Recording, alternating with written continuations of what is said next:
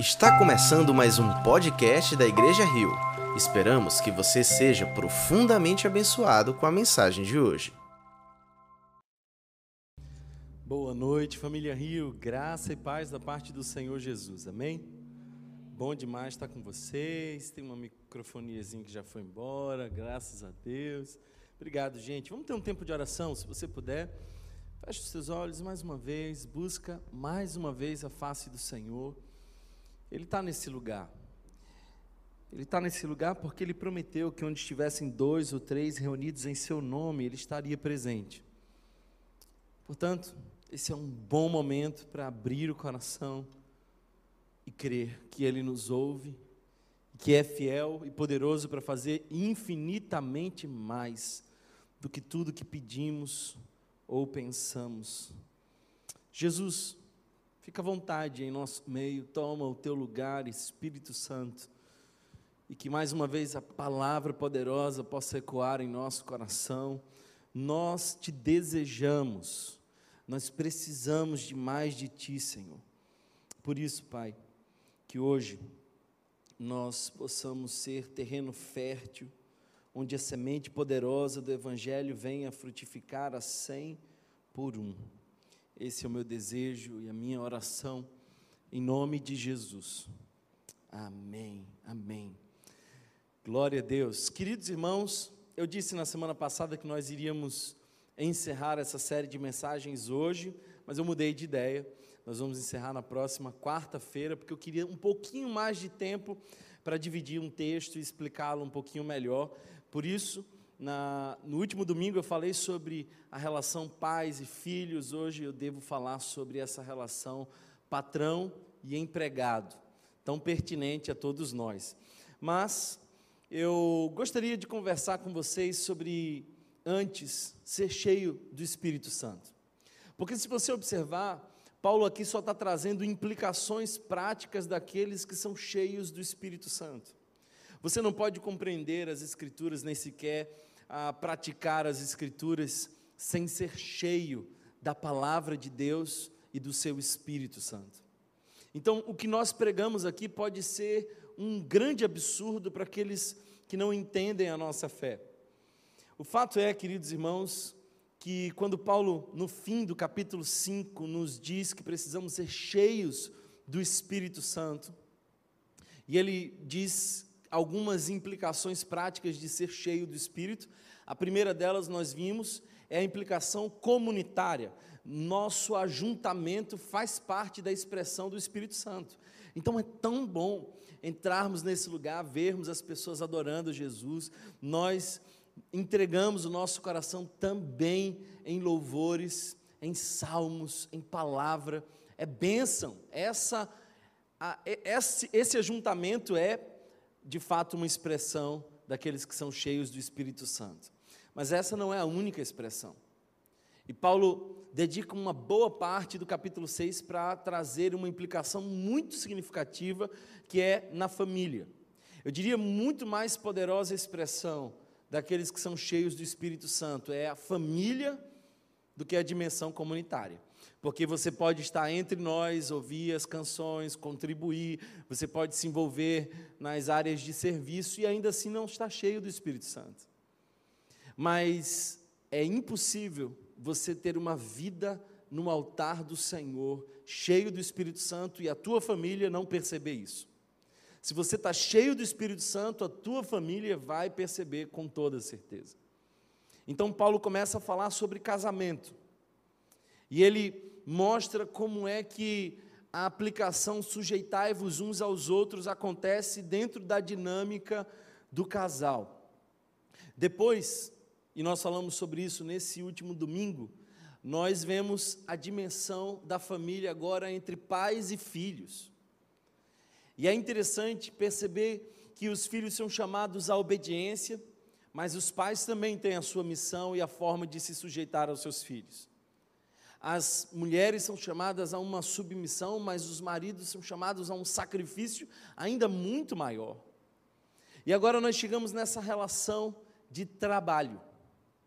Aliás, deixe-me dizer uma coisa para vocês. Eu precisei reconstruir há um tempo, alguns anos atrás, a minha noção de trabalho.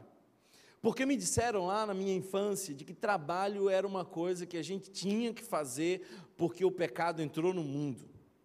Então, a, o conceito de trabalho da maioria de nós está associado ao sofrimento. Aliás, até essa palavra trabalho vem de uma origem latina, de uma, de uma espécie de castigo que os escravos tinham. Então, esse trabalho é esse exercício penoso, e a gente pensa assim. Por isso que a gente sofre tanto na segunda-feira e celebra tanto a sexta-feira. É que o trabalho para nós não é sagrado. O trabalho para nós é muito distante daquilo que nós fazemos no domingo, porque domingo nós adoramos ao Senhor, nós servimos ao Senhor. Mas na segunda-feira a gente trabalha. Eu lembro de um médico que veio conversar comigo há algum tempo atrás, ele disse assim: Olha, eu queria muito servir ao Senhor, mas infelizmente eu não tenho tempo. A minha agenda nesse momento está muito cheia, eu estou em muitos hospitais, cuidando de muita gente.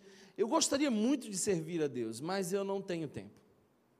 E eu falei assim: Olha, o que que você faz no hospital? Aí ele falou: Olha, eu cuido de gente, muitas pessoas doentes, vulnerável. Eh, eu trabalho em hospitais públicos, muita gente pobre que precisa de uma, uma ajuda, uma orientação.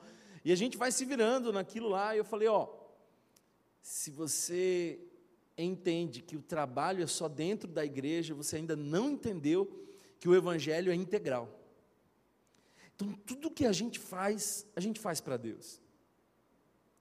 E esse é um dos textos mais importantes para a gente desconstruir uma ideia católica de um trabalho sagrado e um trabalho profano. Olha, eu estou nesse momento exercendo um trabalho, uma função de ensinar as Escrituras, de pastorear essa comunidade. Mas amanhã, às 8 da manhã, de 8 da manhã a provavelmente 9 da noite, eu vou estar dentro de um consultório. E não vou falar de Bíblia, eu vou atender pessoas. Para Deus, é tão importante o exercício que eu vou desenvolver amanhã, como que eu estou desenvolvendo agora. Deus não separa essa coisa de terreno sagrado e ambiente de trabalho. Portanto, ele se importa tanto com a qualidade daquilo que eu ofereço amanhã, quanto com o meu coração nesse exato momento que eu estou ensinando as Escrituras para vocês. Então, talvez, antes mesmo de lermos esse texto, nós precisamos desconstruir a ideia de trabalho que nós temos. Porque se você observar, o pecado entrou no mundo depois da cena da queda de Adão e Eva. Mas antes da cena da queda de Adão e Eva, o trabalho já havia entrado no mundo. Deus chamou Adão e Eva e lhe deu funções. Cuidar do jardim, colocar nome nos bichos. Tudo isso era o trabalho de Adão e Eva e o pecado havia ainda não havia entrado no mundo. Sabe o que isso quer dizer? Que o nosso trabalho importa para Deus. Eu sei que alguns aqui estão dizendo, Thomas, você não sabe onde eu trabalho. É impossível servir a Deus no meu trabalho. O meu patrão, se você conhecer, você vai entender que ele é o próprio capeta.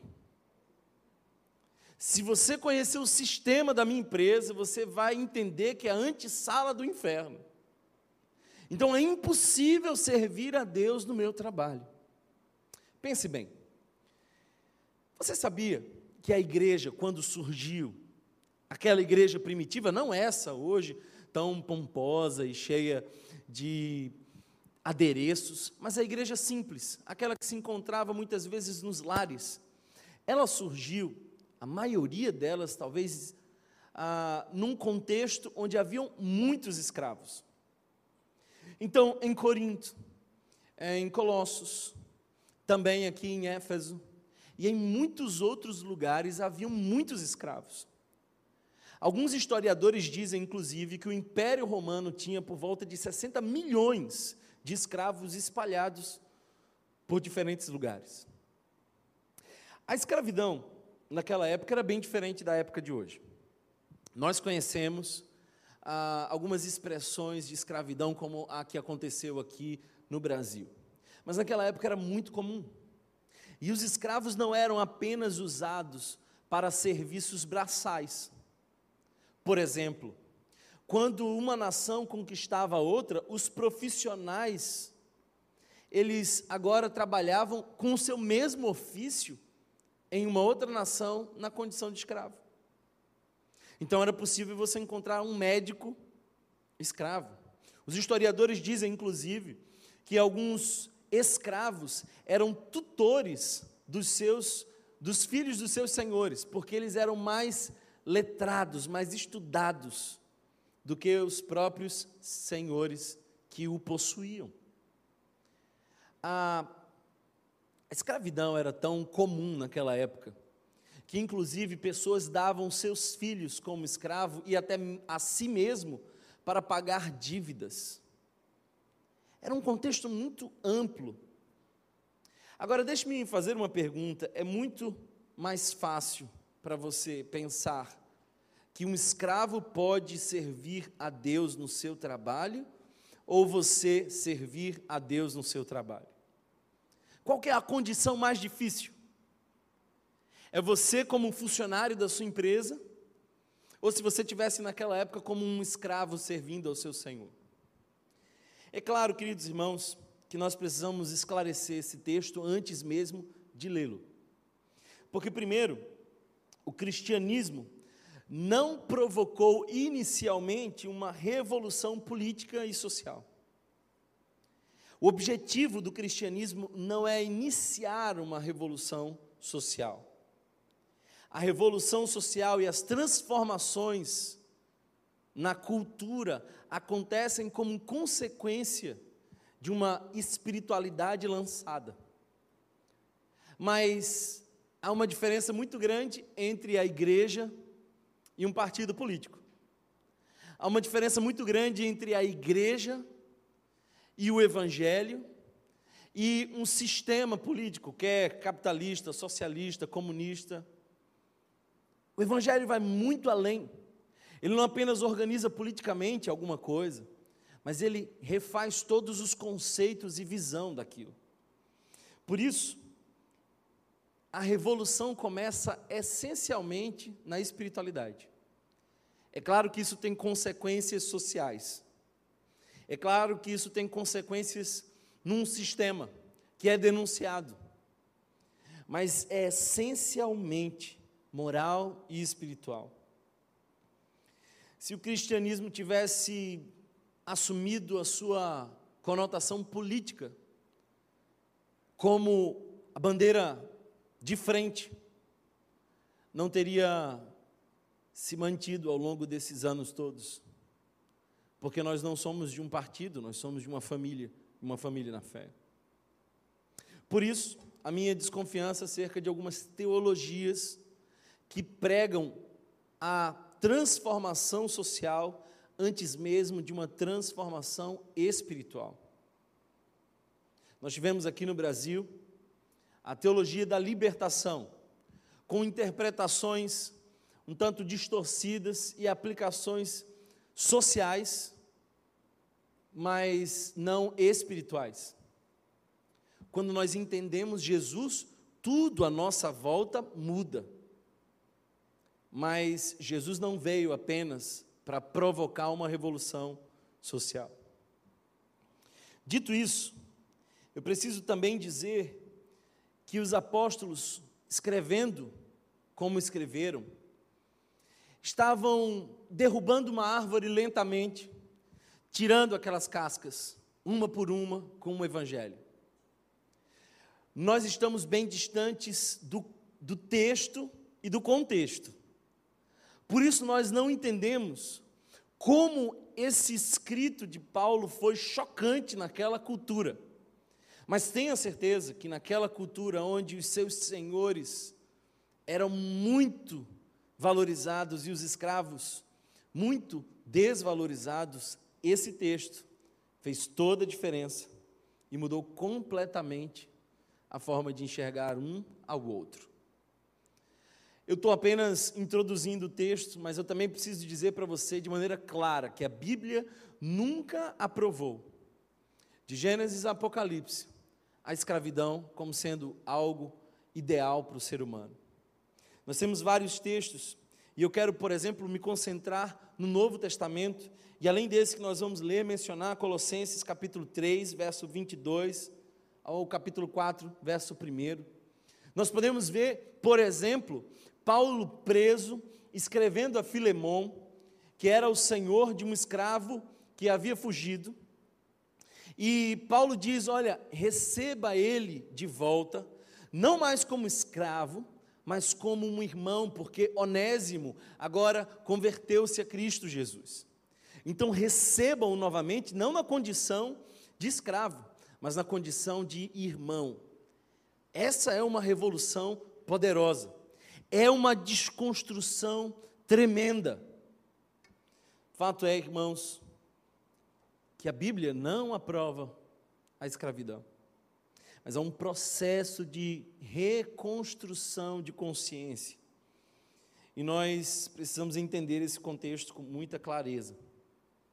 Essa mesma Bíblia foi a que inspirou pregadores como John Wesley e como Waterfield e esses fizeram provocações sociais tão intensas que mudaram as estruturas sociais da Inglaterra.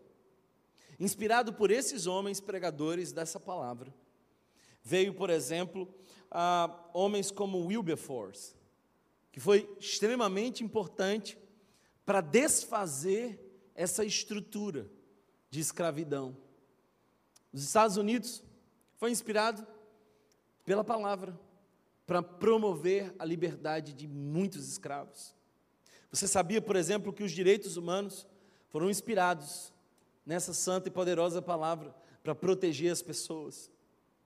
Portanto, que fique bem claro que a escravidão nunca foi o desejo de Deus, mas o resultado da dureza do coração dos homens. Dito isso, acompanhe comigo a leitura, Efésios, capítulo de número 6. Nós leremos do verso 5 em diante.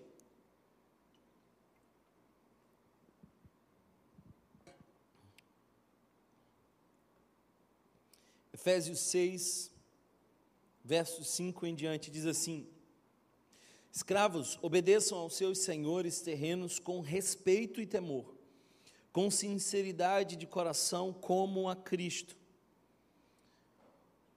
Obedeçam-lhes, não apenas para agradá-los quando eles os observam, mas como escravos de Cristo, fazendo de coração a vontade de Deus.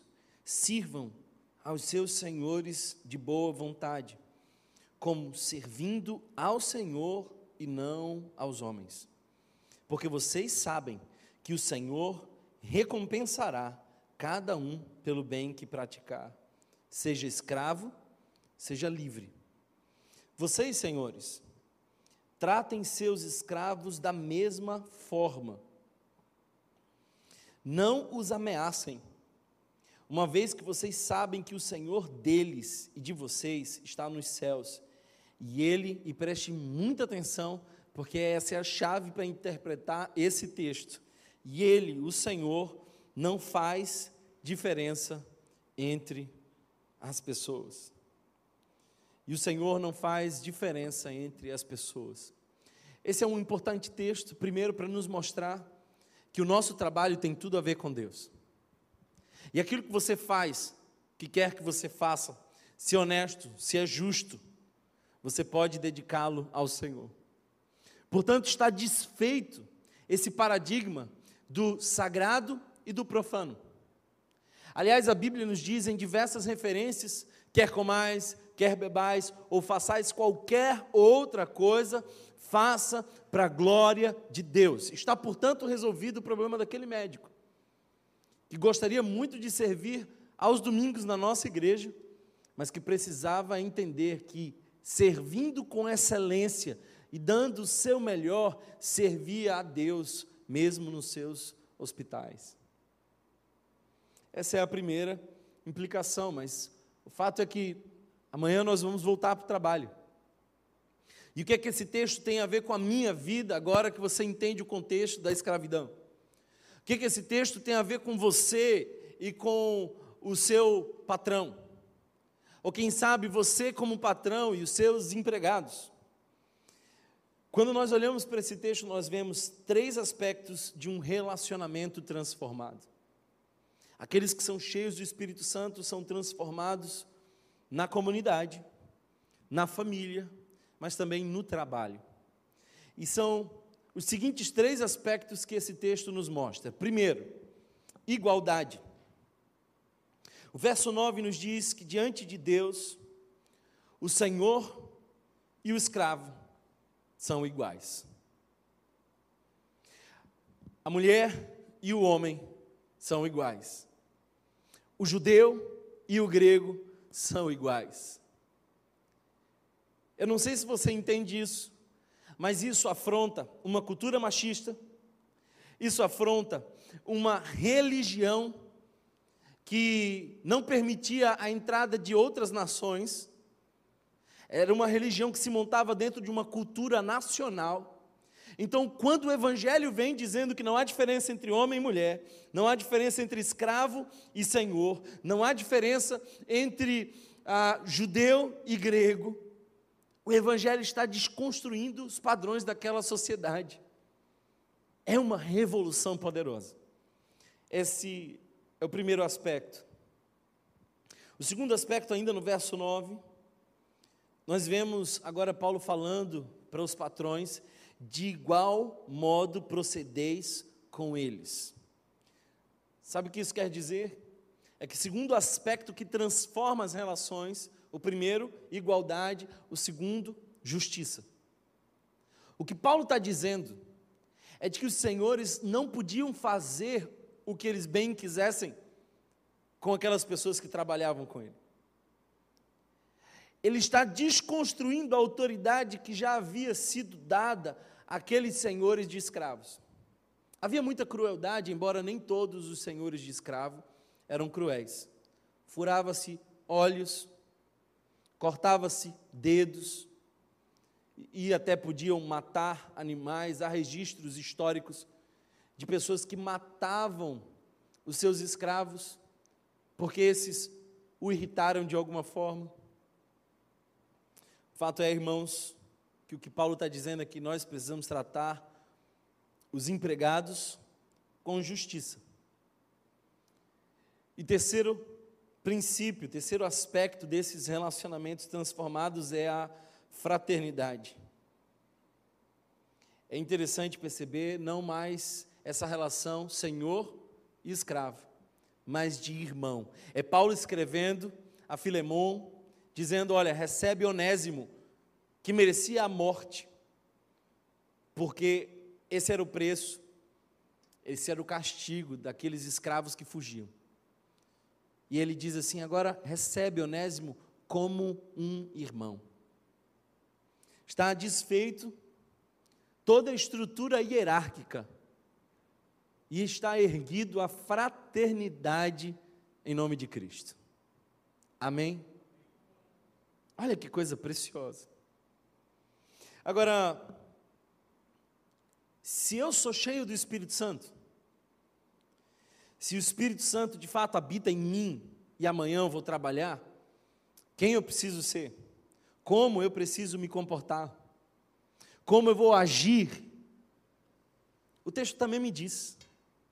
Portanto, primeiro a você que é empregado, se você é funcionário, se você bate cartão, se você ganha no final do mês algum saldo pelo seu trabalho, se você tem um compromisso, se você tem uma carteira assinada, se você tem ah, alguns clientes, seja como for, se você é essa figura que se pode chamar de empregado, preste bastante atenção no que o texto diz para você. Leamos mais uma vez, porque o texto diz ainda no verso 5 o seguinte: escravos, vamos trocar aqui para empregados, obedeçam aos seus senhores terrenos com respeito e temor, com sinceridade de coração, como a Cristo. Primeiro, quem nós precisamos ser no trabalho se somos cheios do Espírito Santo?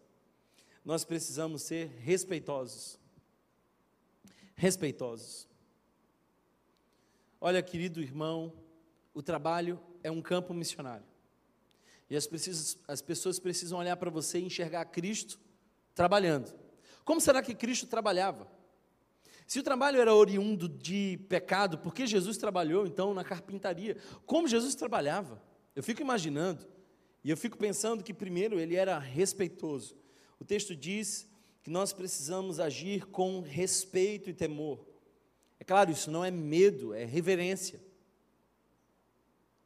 Lamentavelmente eu escuto pessoas que vão às igrejas, que cantam louvores, que contribuem, que servem, mas que na segunda-feira são desrespeitosos, são extremamente ah, danosos com as suas palavras, fofoqueiros, saem falando o que não deviam, não respeitam outras pessoas, levantam falso testemunho.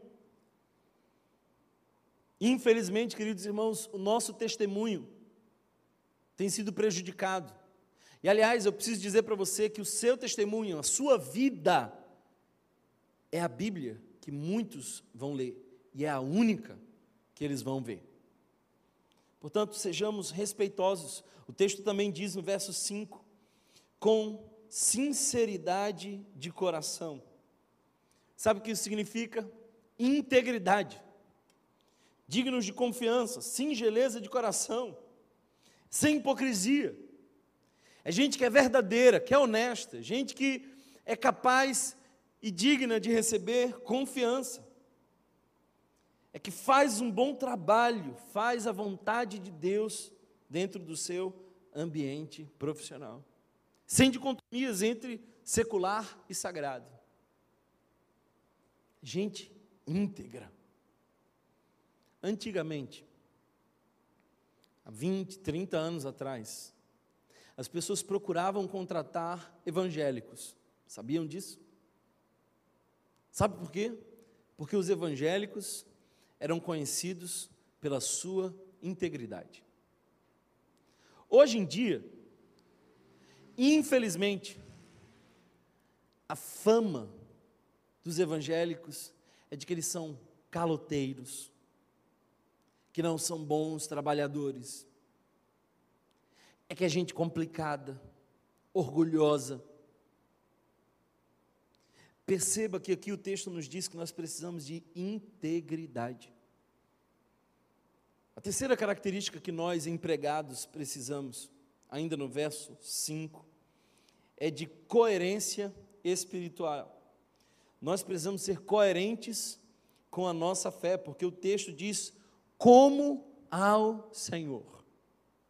Deixa eu lhe fazer uma pergunta. Se você descobrisse que amanhã, no seu serviço, Jesus ia passar e ia ser atendido por você, você mudaria sua forma de trabalho? Se eu pego amanhã a minha agenda e vejo que está um nome diferente lá, e esse nome é Yeshua, e eu me dou conta depois que é o próprio Cristo no meu trabalho, sendo atendido por mim. Eu mudaria a minha forma de trabalhar? Se tua resposta é não, louvado seja Deus, porque eu já imagino que você está dando excelente e servindo como ao Senhor. Cada cliente precisa ser atendido como ao Senhor. Na sua, no seu departamento, você precisa fazer como se no final do dia Deus fosse lhe pedir contas. O que quer que você faça, se você cortar um cabelo, se você é uma eletricista, se você é uma contadora, se você é um psicólogo, se você é uma enfermeira, o que quer que você faça, faça como ao Senhor. Seria interessante extremamente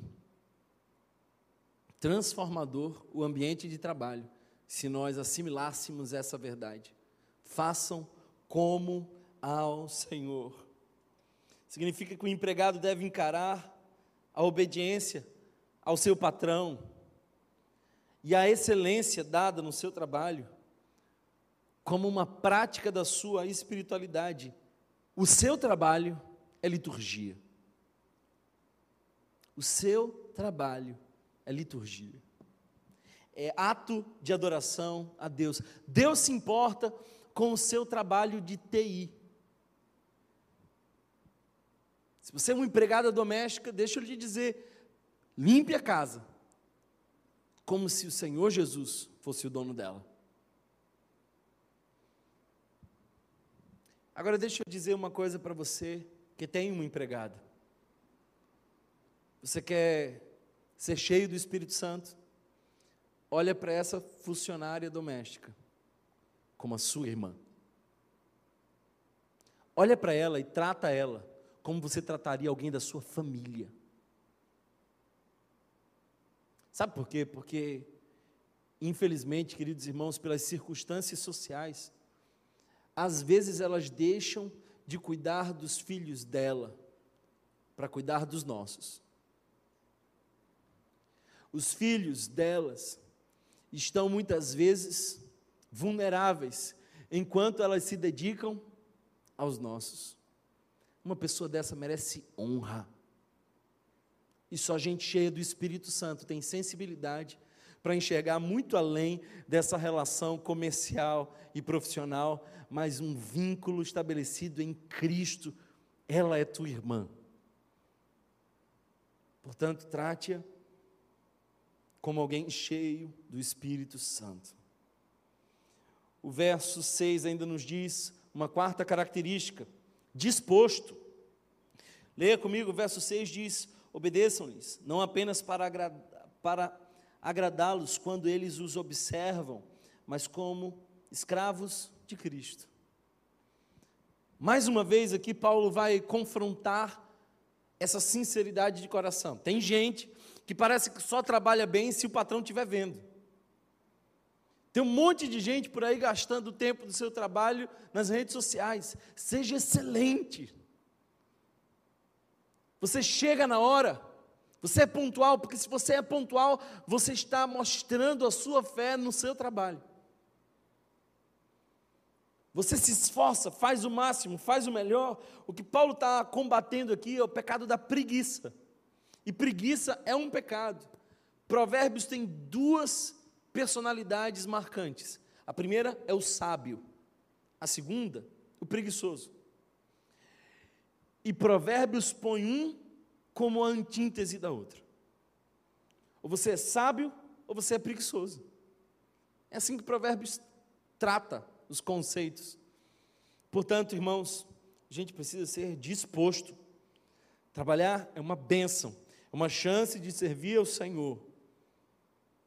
É uma chance de mostrar em quem cremos, com coerência, agradando a Deus. Ele se importa com o seu trabalho. Quer você seja um juiz ou um engraxate.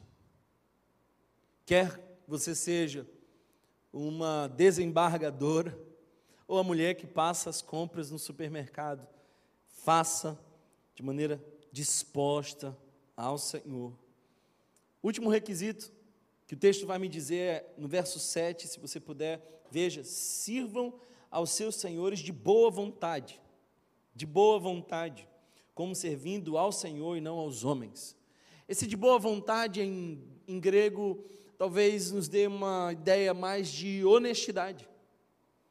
Isso aqui nos mostra que nós não estamos visando o nosso próprio interesse, mas nós estamos disponíveis e somos confiáveis. Quanta gente desonesta, terrível. Semanas atrás eu ouvi uma pessoa dizer que estava demitindo ah, o seu funcionário cristão, entre aspas, porque descobriu desonestidade da parte dele. A Bíblia está me dizendo que se eu sou cheio do Espírito Santo, qualquer que seja o meu trabalho, aliás, eu preciso dizer isso para você, você pode viver o Evangelho em qualquer circunstância. Você pode viver o Evangelho num país de primeiro mundo ou num país de terceiro mundo. Você pode viver o Evangelho sendo o dono da sua empresa ou sendo perseguido pela sua fé. Você pode viver o Evangelho. Mas você precisa viver o Evangelho de boa vontade, como servindo ao Senhor e não aos homens. Agora, aqui está o paradigma. E eu quero que você observe aqui no verso 8 o paradigma. Note aí o verso 8 dizer o seguinte: Porque vocês sabem que o Senhor recompensará cada um pelo bem que praticar, seja escravo, seja livre. A carta gêmea que Paulo escreveu a essa de Efésios é Colossenses. E em Colossenses nós vemos que tanto o bem quanto o mal será recompensado. É lindo perceber que Deus está nos vendo. E mesmo que as pessoas não celebrem a nossa honestidade, não reconheçam a nossa disponibilidade, não percebam a nossa boa vontade, mesmo que as pessoas não nos promovam pelas nossas iniciativas, Ele está nos vendo. Por isso o título dessa mensagem é Eu sou recompensado, porque tem alguém para além do meu patrão, acima do meu patrão, que me enxerga, que me vê. Sabe, irmãos, não apenas temos aqui a palavra dedicada aos empregados, nessa aplicação prática para agora, mas também aos patrões. E eu quero caminhar para o final dizendo o que, que o texto nos fala para os patrões. Primeiro, fala que igualdade é o fundamento. Se você observar, verso 9 diz assim: Vocês, senhores, tratem seus escravos da mesma forma, da mesma forma, de igual modo procedei. Sabe, tudo que Paulo disse para os escravos servem para os senhores, isso é uma revolução, porque o seu senhor podia fazer o que fosse, o que ele bem entendesse dos escravos, Paulo está dizendo agora, vocês também precisam agir da mesma forma. Tudo que eu disse para os empregados, eu digo para os patrões. Tinha um programa, um quadro no Fantástico, muito tempo atrás, onde o indivíduo que era o dono da empresa ia para o chão da fábrica e ele começava a se envolver e perceber as realidades diferentes eu achava aquele quadro maravilhoso, não lembro o nome dele, mas eu achava interessante como eles voltavam vendo uma nova realidade. É isso que Paulo está dizendo. Paulo está dizendo aqui: vocês, senhores, senhores, tratem seus escravos da mesma forma. É a mesma realidade para vocês. Vocês não estão em hierarquias diferentes. Vocês não são mais importantes que os escravos. É isso que o Evangelho está dizendo. Essa estrutura corrompida não existe para quem está cheio do Espírito. Da mesma forma. E aí, uma vez que a igualdade é entendida como um fundamento, nós vemos agora o limite. Qual é o limite? Não os ameacem. Não os ameacem. É a negativa de Paulo para os patrões. Não os ameacem. Sabe por quê?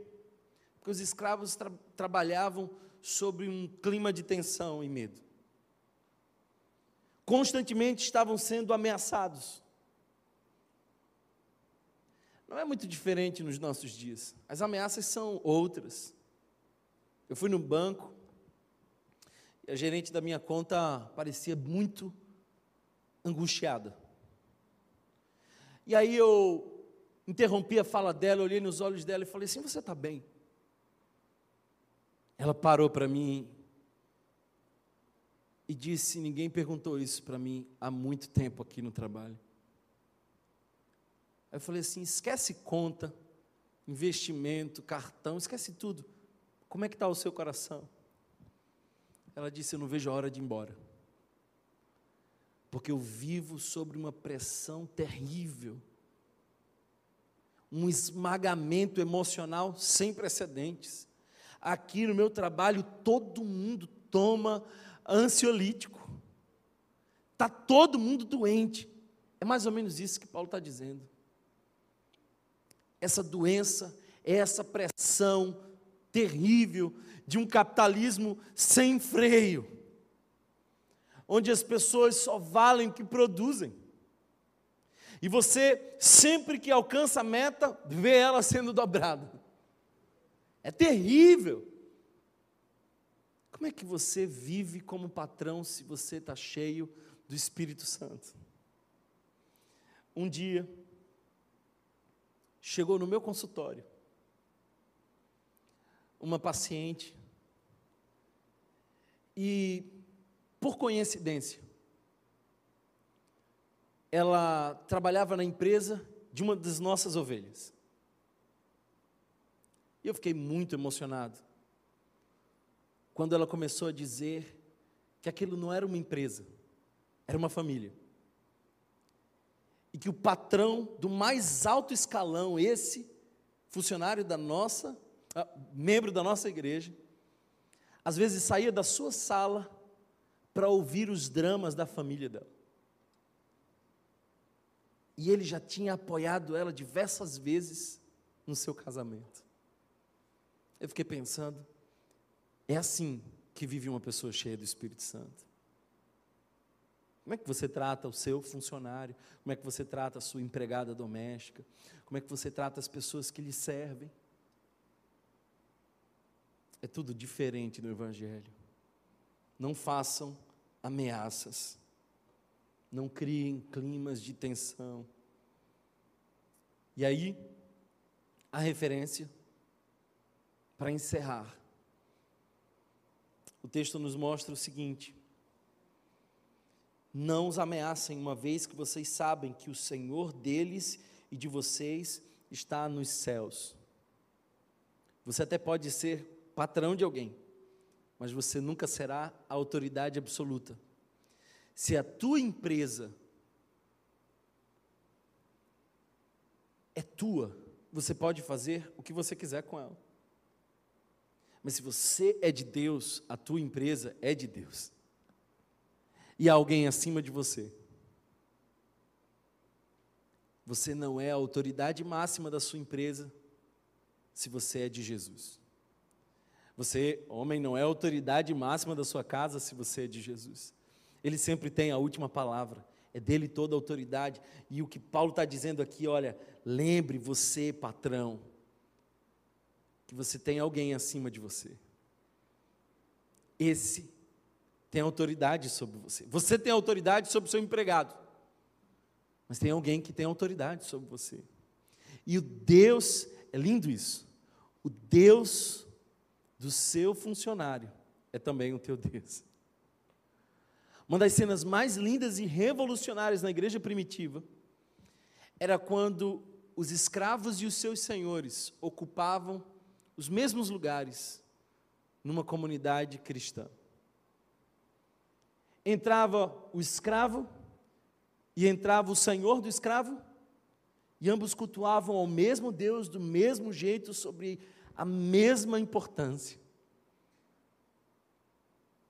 Ah, que coisa linda o Evangelho. Mas esse Evangelho precisa ser vivido amanhã, às oito da manhã, quando você entrar no seu trabalho. Quer como patrão, como empregado, a tua profissão, teu trabalho, uma plataforma que Deus te deu para glorificar o nome dEle.